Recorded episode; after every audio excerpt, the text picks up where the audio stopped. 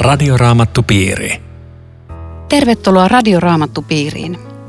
Ohjelmasarjamme on edennyt viidenteen lähetykseen. Olemme saaneet teiltä kuulijoilta runsaasti palautetta, kysymyksiä ja tietoja uusista raamattupiireistä. Tässä muutama palaute teiltä. Todella suuret kiitokset tästä ohjelmasta. Olemme saaneet aivan uusia näkökulmia ja piirimme on oikein antoisa. Kiitos. Me kuuntelemme ohjelmanne verkossa ja olemme olleet innoissamme. Kirjanen on hyvä apuväline. On myös hyvä, että ohjelman voi kuunnella netistä. Moniin mielenkiintoisiin kohtiin voi palata uudelleen. Kiitos tästä ohjelmasta. Kiitos teille kaikista palautteista.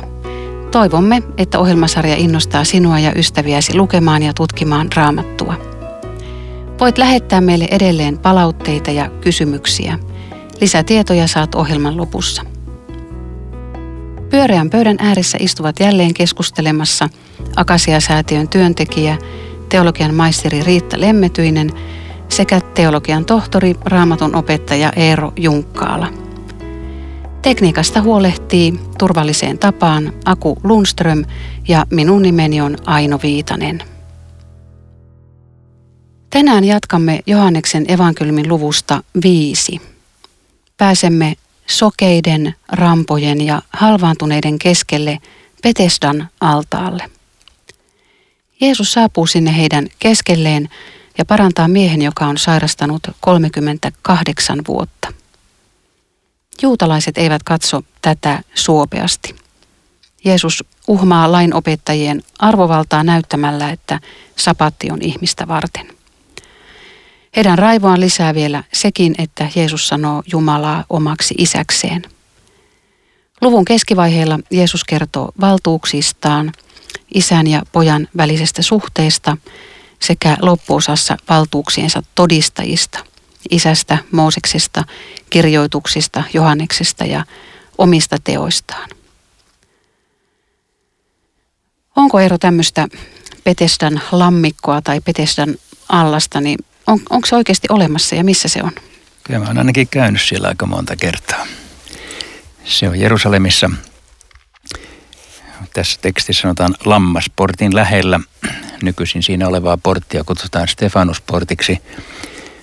Tämä on yksi niistä raamatun paikoista, joista takavuosina, tosin aika kauan sitten, ajateltiin, että – sen paikka on epävarma ja siellä on lätäköitä siellä täällä, että mikä nyt niistä mahtaisi olla oikea, mutta kun tämä kyseinen allas löytyi, niin huomattiin, että Johannespa kertookin aika tarkasti asiat. Se oli nimenomaan sen portin lähellä, josta tiedettiin, että se on lammasportti, se oli tämmöinen sheepgate, että se oli ihan tunnettu paikka. Ja sitten sieltä kaivettaessa löytyi viisi pylväshallia, täsmälleen niin kuin tämä Johanneksen evankeliumin alku sanoo niin että sen jälkeen kukaan ei epäillyt, että Petestä on juuri tässä. Tämän päivän matkailija löytää sen semmoisen pyhän Annan kirkon takaa aika usein, kun ryhmä lähtee kulkemaan Via Dolorosaa, niin saatetaan poiketa siinä Petesdan altaalla. Siinä ei ole kovin paljon näkemistä, mutta ne pylvää kyllä näkyy ja pikkusen vettä siellä pohjalla. Mitä tämä Petesda tarkoittaa?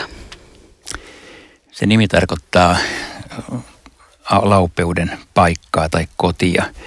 Ja, ja sillä on varmaan kyllä semmoinen sanoma, että siinä on ollut, niin kuin alt, tämmöisillä vesilammikoilla muutenkin, oli paljon sairaita. Se oli, oli ajan tapa, että niiden ympärille keräännyttiin ja oli usko, että niissä paran, olisi parantava vaikutus, niin kuin tässäkin tekstissä kerrotaan. Joo, tässä on kaveri, joka on ollut kohtuullisen pitkän, oikeastaan voi sanoa, että ihmisen elämän mittaisen ajan sairaana. Joo, toi jae 5, se herättää jo valtavan myötätunnon. 38 vuotta, elämän parhaat vuodet menee tuossa. Meillä jo 38 viikkoakin on hirvittävän pitkä aika. Ja sitten tämä ristiriita, Eero kertoo, että sen paikan nimi on Laupeuden paikka ja sitten tässä on mies, joka ei ole mitään muuta kokenut kuin hirvittävää laupeudettomuutta. Kun kerrotaan, miten hän haki apua ja koskaan kukaan ei antanut tilaa ja että hän olisi saanut sen parantavan kylvyn niin kuin silloin ajateltiin. Ja sitten se jatko, Jeesus näki hänet siellä. Mikä juttu? Toi muuten tuo Jeesuksen kysymys on aika häkellyttävä, että tahdotko tulla terveeksi? Oletteko ajatella tätä, että minkä takia Jeesus ylipäätänsä kysyy, eikö se nyt maailman yksinkertaisia selviin asia, että kaveri tahtoo terveeksi tulla? Mä mietin sitä ja, ja mulla tuli tämmöinenkin ajatus, en tiedä onko oikeassa, että olisiko, olisiko nämä pitkät vuodet tehnyt jo semmoisen tilan ihmiselle, että hällä väli. Kun, kun ei mitään tapahdu ja kaikki on yhtä toivottomuutta, niin, niin on mitä on. Että Jeesus niin kuin halusi kartoittaa, että toivotko edes sitä. Ja sitä paitsi, eikö se ole niin, että ei ole ihan selvää aina, että sairas haluaa tulla terveeksi. Siis ihminen voi ikään kuin kiintyä sillä tavalla sairauteensa, että, että tämä kysymys voi herättää, että, että hetkinen, että tahdotko todella tulla mm. terveeksi. Niin mun mielestä siinä on sellainen aika suuri viisaus ihan tässä kysymyksessä jo sinänsä, että rupeaa miettimään, ajaa, haluanko vai enkö halua. Ja. Monet semmoiset kainalosauvat, johon sairas saa nojata, koska toiset huolehtii mikä nyt tässä ei ollut se arki, mutta muuten, niin ne joutuu jättämään. Mä otan vastuun nyt sitten, kun mä oon taas terve. Mutta sitten mä mietin sitäkin, kun tämä kysymys on lyhyt ja ytimekäs ja se jatkuu nopeasti, että, että mitä jos se sairas olisi miettinyt, kun kuulit tämän kysymyksen, että pidät sä mua pilkkanaksi? Luulet sä, että mä täällä huvikseni on, että mä muka haluaisi. Totahan mä oon halunnut vaikka kuinka kauan, että älä, älä viiti Jeesus. Ja, ja kuitenkin siinä Jeesuksessa ja niissä sanoissa oli jotain semmoista, että, että se kaveri tajusi, että tossa on mun tilanne. Tota mä kuuntelen. Ja niissä sanoissa oli se voima nousta pystyyn. Eihän se muuten olisi ollut mahdollista. Ensin piti uskoa, että se ei leiki mun tunteilla. Se todella auttaa mua. Mulle taas tulee mieleen semmoinen, että, että, että voiko kukaan niin kuin haluta oikeasti olla sairas. Että, että, että jos on elämässä saanut maistaa sairautta ja, ja vähän niin kuin pitempäänkin, niin niin kyllä mä uskon, että ihminen haluaa tulla terveeksi. Et, et mä nyt en yhdy ihan tuohon teidän, teidän käsitykseen tosta, mutta, mutta mä mietin, että jos Jeesus siinä vaan halusi niin kuin äh, antaa mahdollisuuden sille sairaalle kertoa se tilanne, Sa- saada niin kuin ulos se, että, että kyllä noin muut, mutta että mulla on nyt tässä ja aina kun mä yritän, niin en mä pääse. Että se pääsi niin kuin purkamaan oman, sen ihan vaan sen reaalitilanteen, mikä siinä oli. Eikä siinä ollut sen kummempaa. Et jotenkin mun mielestä tässä kysymyksessä tätä useasti niin kuin selitetään tuolla tavalla, mutta tarvitsi siinä nähdä sellaista? Ehkä välttämättä. Mulla tulee mieleen yksi ystävä, joka on sokea lapsesta ihan aika pienestä lähtien. Ja mä kysyin häneltä kerran, että eikö niin, että asia, jota sä eniten toivot, on se, että sä saisit näyn. Niin hän sanoi, että kuule ei. Menis kaikki uusiksi. En mä semmoiseen jaksa ryhtyä siinä oli todella joku, joku tämmöinen, että ei se niin aina itsestään selvää ole, ei ainakaan kaikille. Että kyllä mä luulen, että Jeesus ihan turhaa tätä kysy. Ja olisiko se vähän sitten, että eri, eri ihmiset ja eri sairaudet ja eri tilanteet, että ei tästäkään voi tehdä mitään lakia. Ei. Joo, niin ei voikaan. Ja tämä Jeesuksen kysymys, niin se varmaan myöskin viestittää sitä, että hän, hän kysyy mitä mä haluan, että hän tekisi mulle. Hän ei tee vastoin mun tahtoani mitään. Ja, ja se on tosi tärkeää. Nyt Jeesus voi kysyä radiokuuntelijoilta, että, että mitä tahdot, että sinulle tekisin. Ja hän, hän haluaa vastata meidän pyyntöihimme. No tuo jäi 14 sanoo, että älä enää tee syntiä, ettei sinulle kävisi entistä pahemmin. On siis riittää jotain pahempaa kuin 38 vuoden sairastaminen. On, mutta ennen sitä pitää ehkä todeta, että Jeesushan ei edusta sitä, että sairaus järjestää noin synnin seurausta.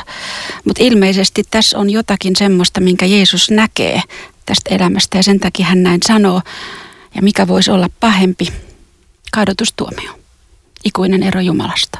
Nyt tarjottiin, Jeesus tarjosi itseään paranemista ja osallisuutta häneen. Ja jos tämä tulee torjutuksi, niin sitten ei ole enää kuin ikuinen ero hänestä. Joo, tämä sairaus synnin seurauksena tulee myöhemminkin vielä Johanneksen evankeliumissa, mutta se on tosi tärkeää sanoa, että, että sairaus synnin seurauksena on vain totta yleisessä mielessä, että se tuli maailmaan synnin vuoksi, mutta yksilön kohdalla ei koskaan voi sanoa, että, tai ei pitäisi sanoa, että sairastat siksi, että sä olet tehnyt jotain. Vaikka tietenkin syntielämä saattaa puolestaan toiselta Joo. puolelta aiheuttaa sitten meidän mm. elämässä niin, pahoja asioita. Niin, niin. Joo. Kyllä, mutta se ei ole niin rangaistus Niin, nimenomaan näin. Muuten meillä ei olisi terveet ihmisiä maailmassa ollenkaan. Niin, Niin niin se ei olisi näin. No, yleensä sanotaan näin, että, että miksi kaikki ei parane, mutta, mutta käännetään se toistepäin, että miksi joku paranee. Meidän äänettömyys kertoo siitä, että siihen on vaikea vastata. Niin, Jumala parantaa silloin kun haluaa ja toimii lääkäreiden kautta ja ilman lääkäreitä ja rukouksen kautta ja ilman rukousta. Jumala näyttää toimivan sillä tavalla kuin hän tahtoo, mutta luonnollisesti hän rohkaisee meitä sairastaessamme rukoilemaan terveyttä ja paranemista. Se on aivan oikein ja lähettää se rukouspyyntöjä. Ja sitten silloin tällöin hän tekee ihmeitä. Jeesuksen aikaiset parantamisihmeet olivat aivan erityisasemassa siinä mielessä, että ne oli Jeesukselle tämmöinen messianinen merkki, että ne osoittivat hänet messiaaksi, josta oli kirjoitettu etukäteen, että sairaat paranevat, sokeat saavat näkönsä ja niin edelleen. Ja tekemällä suuria ihmeitä hän osoitti olevansa juuri tämä. Joo. Mutta kyllä niitä ihmeitä edelleen tapahtuu. Vai mitä luulette? Niin mä ajattelen, että kyllähän se Johannes, kun hän tätä kirjoitti, niin kirjoitti sen siksi, että meille vahvistuisi usko ihmeitä tekevään Jeesukseen. Että ei tämä kertomus turhaa ole. Että kyllä se nimenomaan sitä, sitä tota, haluaa olla vahvistamassa. Jeesus tekee yhä ihmeitä. Tarvitaanko ihmisen uskoa tai jonkun uskoa nyt siinä sitten siinä parantumisessa? Raamatussahan on monta ihan erilaista esimerkkiä näistä. Ottamatta nyt niitä kohtia esille, niin mä voisin sanoa, että siellä on sellaisia kohtia, joissa Jeesus sanoo, että suuri on sinun uskosi. Siis näyttää siltä, että sillä uskolla oli merkitystä. Sitten siellä on semmoisia kohtia, kuten tämä ja muutamia muita, jos näyttää, että ei ole uskosta tietoakaan. Ja sitten siellä on semmoisiakin kohtia, ainakin yksi, jossa kantajat tuo halvaantuneen Jeesuksen luokse ja sanotaan, kun Jeesus näki heidän uskonsa – sanoi hän halvaantuneelle. Eli kantajien usko. Ja minusta tämä on aika hieno. Siis esirukoilijoiden usko. Silläkin on merkitystä. Musta aika mielenkiintoinen toi Markuksen kuudes luku. Siinä sanotaan, että, niinpä Jeesus ei voinut tehdä siellä yhtään voimatekoa, siis heidän epäuskonsa tähden. Ja sitten kumminkin se jaa jatkuu, että vain muutamia sairaita hän paransi panemalla käteensä heidän päälleen.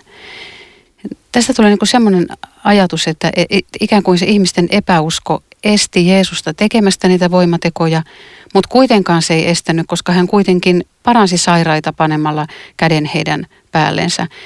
Eli se ihmisten epäusko ei estä Jeesusta tekemästä ihmeitä, mutta että hän ei ehkä halunnut tehdä niitä sen takia, että, että se ei olisi tuonut sitä hänen messiaanisuuttaan jotenkin esille. Tai, tai mitä ajattelette tästä? Ihan, ihan varmasti noin, että ei, se, että ihminen on paha ja halveksi Jeesusta, niin kyllä Jeesus kuitenkin auttaa ja armahtaa. Sielläkin näkee, kuka kaipaa. Minua puhutteli tässä tämän Petestan miehen kohdalla just se, että tuskin hänellä uskoa oli. Että eikä edes semmoista kunnon rukoustakaan, että Jeesus lukee häntä kuin kirjaa ja armahtaa ja näkee sen huokauksenkin, niin kuin psalmeissa sanotaan, että minun huokaukseni eivät ole sinulta salassa ja se riitti jo uskoon ja mm. kaiken alkuun. Mä olin kerran, menin käymään yhden uskovan vanhan ystävän luona ja, ja tämä hurskas vanha nainen oli siellä koko päivän odottanut mua. Ja, ja sitten kun mä menin sitten vihdoin, pääsi hänen luokseen, niin hän sanoi, että hän on koko päivän sua odottanut ja nyt hänen jalat on niin kipeänä, että ei tule mitään. Että nyt tämä vierailu menee kokonaan niin kuin sivusuun ja, ja hän oli vain siinä kipunsa pallassa. Ja siinä me sitten ihan, ei meistä tuntunut miltään eikä meillä nyt mitenkään niin kauhean rohkea ja varma usko ollut. Me rukoiltiin siinä sen tapaamisen ja toistemme puolesta ja sen hänen kipunsa puolesta ja, sanottiin rauhassa aamenet ja sitten ruvettiin vaihtamaan kuulumisia, että miten lapset voi ja lapsen lapset ja mitä elämässä on tapahtunut ja, ja ruvettiin siinä sitten kahvia juomaan ja yhtäkkiä hän tuumasi, että no nyt se on poissa. Et se on kerta kaikkiaan hävissä kipu ja sitten me saatiin yhdessä iloita yhteisestä uskosta ja, ja keskustella asioista ja lukea raamattua, että, että siihen se tuli niin kuin ihan yksi kaksi siihen arjen keskelle se apu. Tämä on Radioraamattu piiri. Ohjelman tarjoaa Suomen raamattuopisto. www.radioraamattupiiri.fi Jatkamme keskustelua Johanneksen evankelmin luvusta viisi. Studiossa Eero Junkkaala, Riitta Lemmetyinen ja Aino Viitanen. Tässä kun me keskusteltiin parantamisesta niin, ja uskosta, niin minusta on tosi tärkeää muistaa se raamatun kertomus, jossa nainen tulee Jeesuksen luokse ja hädissään lapsensa paranemisen puolesta. Ja hän huutaa apua ja pyytää Jeesusta parantamaan. Jeesus aluksi jopa näyttäisi niin kuin hän ei tekisi mitään, mutta lopuksi parantaa. Ja sitten kuittaa sen sanomalla, että nainen, suuri on sinun uskosi. Ja mikä se naisen suuri usko oli? Jos naiselta olisi kysytty, että onko sulla suuri usko, niin että ei mulla ole pätkääkään uskoa, mä vaan huudan Jeesusta koko ajan. Ja mm. se on juuri suuri usko. Se, että me huudetaan Jeesusta avuksi, sen suurempaa uskoa ei ole, mutta sillä pärjätään. Tämä on mielenkiintoinen tämä jäi 24. Siinä tai se antaa ymmärtää, että ikuista elämää ei saada sitten joskus, vaan Jeesukseen uskovalla on jo nyt ikuinen elämä. Mitä, mitä sulle tuli tästä Riitta mieleen? Paljonkin. Sehän jatkuu sitten vielä, että se puhuu elävistä ja kuolleista. Tulee aika, jolloin kuolleet kuulevat Jumalan pojan äänen, jotka sen kuulevat saavat elää. Mulle tuli mieleen tässä, kun mä näitä luin, että sanotaan, että on pyhämiesten päivä ja hautausmaa on täynnä väkeä niin ihmiset ajattelee, että se raja kuolleiden ja elävien välillä se menee, että haudoissa on ne kuolleet ja täällä kynttilälaskijat on ne eläviä. Siinä on se raja. Ja nyt kun lukee ja kuuntelee Jeesusta, niin se raja menee ihan jossain muualla. Se menee keskellä hautoja, kuolleita, se menee keskellä niitä kynttilä ja äh, laskijoita. Siis missä se on? Jumalan silmissä se on kuollut, jolla ei ole Jeesusta ja päinvastoin. Ja Jeesus sanoo, että tämän elämän, joka kestää myös kuolemasta, sen saa jo nyt. Joka uskoo lähettäjään, niin on saanut ikuisen elämän. Eli niin kuin just kysyit ja vastasit, sen, sen ikuisen elämän voi saada nyt jo. Ja mä ajattelen, että, että tämän askeleen voi ottaa täällä ajassa, niin se kuuluu kyllä Jumalan suurimpiin armolahjoihin, mitä ihminen voi saada. Että hänellä on varmuus tästä jo nyt täydellinen pelastusvarmuus. Ei ole, ei ole yhtään epävarmuutta tämän suhteen. Tämä on, tämä on iso, iso lahja. Tunteissahan se epävarmuus voi olla. Niin, mensin kysyä, että tarvitsiko olla siis pelastusvarmuus, on pelastettu? Ilman muuta tarvitsee. Siis ei mulla tunteessa sitä aina ole, mutta se perustietoisuus, se on, se on ihan mahtava tekijä. Ja, ja mä joudun itse asiassa tähän tähän testiinkin, mitä se tarkoittaa, koska mä olin hyvin vakavasti sairas ja joulun kuoleman kanssa vastakkain.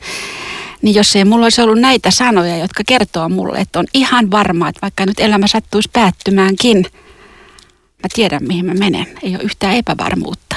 Mulla on jatkuvasti asioita, jotka tekee tämän epävarmaksi, koska mä katson itseen ja se muuttuu epävarmaksi. Mutta kun Jeesus sanoo, että se on varmaa, kun riittää usko Jeesukseen.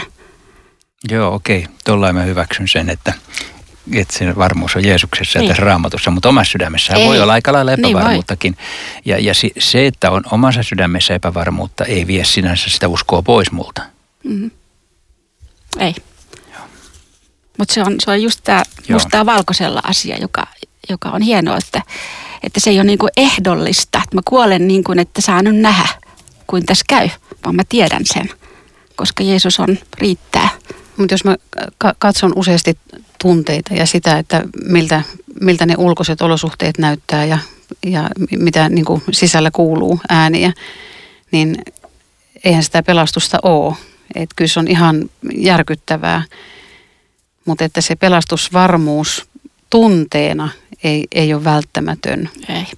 Mutta vielä mitä Eero sanoi äsken siitä, sitä onnettomasta äidistä, joka tuli Jeesuksen luo, jolla ei ollut, ei ollut uskoa juurikaan muuta kuin, että se tuli Jeesuksen luo, niin siihen voisi pelata tähänkin jakeeseen, että sanoo, että, että maailman heikoinkin usko omistaa koko Jeesuksen, koko pelastuksen, koko joo, ikuisen elämän. Joo, toi oli hyvä Tämä juttu. on se ihana uutinen. Toi oli hyvä juttu. Joo. Radioraamattu piiri. No sitten jakeessa 40, niin siinä jotenkin näyttää siltä, että, että se kirjoituksen tutkiminen itsessään ei, ei niin kuin auta. Sä voit osata kirjoitukset, sä oot koko elämässä voinut tutkia raamattua, mutta Jeesus haastaakin henkilökohtaiseen suhteeseen hänen kanssaan. Ja me kun tässä just yritetään saada ihmisiä tutkin kirjoituksia. Joo, mutta te ette tahdo tulla minun luokseni, että saisitte elämään sanoa Jeesus, että ne kirjoitukset todistavat hänestä. Tämä on, tämä on tosi tärkeä juttu, että jos ei löydy tästä kirjoituksesta Jeesusta, se menee hukkaan. Että, että Jeesuksesta käsin raamattu rupeaa avautumaan. Ja se avautuu sitten oikein. Et siinä mielessä ei ole niin hirveän tärkeää, että löydetäänkö me kaikki nämä historialliset faktat ja muut, mitä me täällä selitellään, vaan että löydetäänkö me Jeesus, niin se, se on tosi tärkeää. Monet on sillä lailla raamatullisia, että ne saarnaa raamatullisuutta, mutta pitää saarnata silleen raamattua, että löytää sieltä sen, sen Jeesuksen, josta se puhuu. No löytyykö tästä nyt sitten tästä luvun loppuosasta ne, ne valtuudet, kun Jeesus puhuu näistä valtuuksista ja isän ja pojan suhteesta, niin siellä hän, hän niin kuin vetoaa Moosekseen, kirjoituksiin, omaan isäänsä, Johannekseen ja sitten vielä niin kuin omiin tekoihin. Löytyykö tästä muuta vielä? No toi on jo aika huikea kavalkaadi niin kuin vyöryttää. Jos ajatellaan niitä sen ajan kuulijoita, niin jos, jos nämä ei kelpaa, niin mikä sitten? Mm. Siis siinä on niin kuin koko raamatullinen arsenaali Jeesuksen takana. Ja, ja tämä on ihan hyvä tämä 46, ja, ja missä sanotaan, että jos te uskoisitte Moosesta, uskoisitte myös minua, juuri minusta hän on kirjoittanut. Eli siis Mooseksen kirjoissa jo kirjoitetaan Jeesuksesta. Tällä perusteellahan me uskalletaan ruveta etsimään Jeesusta vanhasta testamentista, että hän itse sanoo näin, eikä ainoastaan vain tässä kohdassa, Joo. että hänestä on siellä kirjoitettu. Ja toisaalta kauhean traagista, kun nämä kirjanoppineet, nehän tukeutuu Moosekseen ja ajattelee, että ne on sen uskollisia oppilaita ja, ja koska ne noudattaa Mooseksen lakia, niin pääsee kerran ja kaikki se elämään. Ja Jeesus sanoi, että tämä, tämä teidän Mooses syyttää teitä kerran. Se on, siis sen on täytynyt tuntua vihlavalta aikanaan, kun nämä sanat lausuttiin. Ja, ja, ja mulle se kertoo, kertoo senkin, että Jeesus ei syyttänyt näitä kirjanoppineita. Muistan semmoisen hyvältä kuulostavan lauseen aikana opiskeluajalta, jossa kypsä teologi sanoi, että Jeesus ei syytä ihmistä. Sovittaa maailma ja syyttää, se ei sovi yhteen. Saatana syyttää, Jeesus kerran tuomitsee, mutta nyt hän haluaa pelastaa. Ja siitä tässäkin on kyse, mutta vaikuttaa aika turhalta. Se on jotenkin aika traagista, että ihmiset, jotka seurasivat Jeesusta paikan päällä, eivät kuitenkaan hänen uskoneet. Jos joku ei tahdo, niin sitten tuleeko semmoinen puomi, että Jeesus ei kiipeä sen yli, vaikka se olisi kyllä päässyt ja, ja, ja yrittänyt vaikka millä lailla kumota näiden tahdon, mutta sitä hän ei tee. No tota, onko ketään semmoista kaveria, joka nyt olisi tutkinut kirjoituksia kovasti ja olisi sitten niinku löytänyt jotain?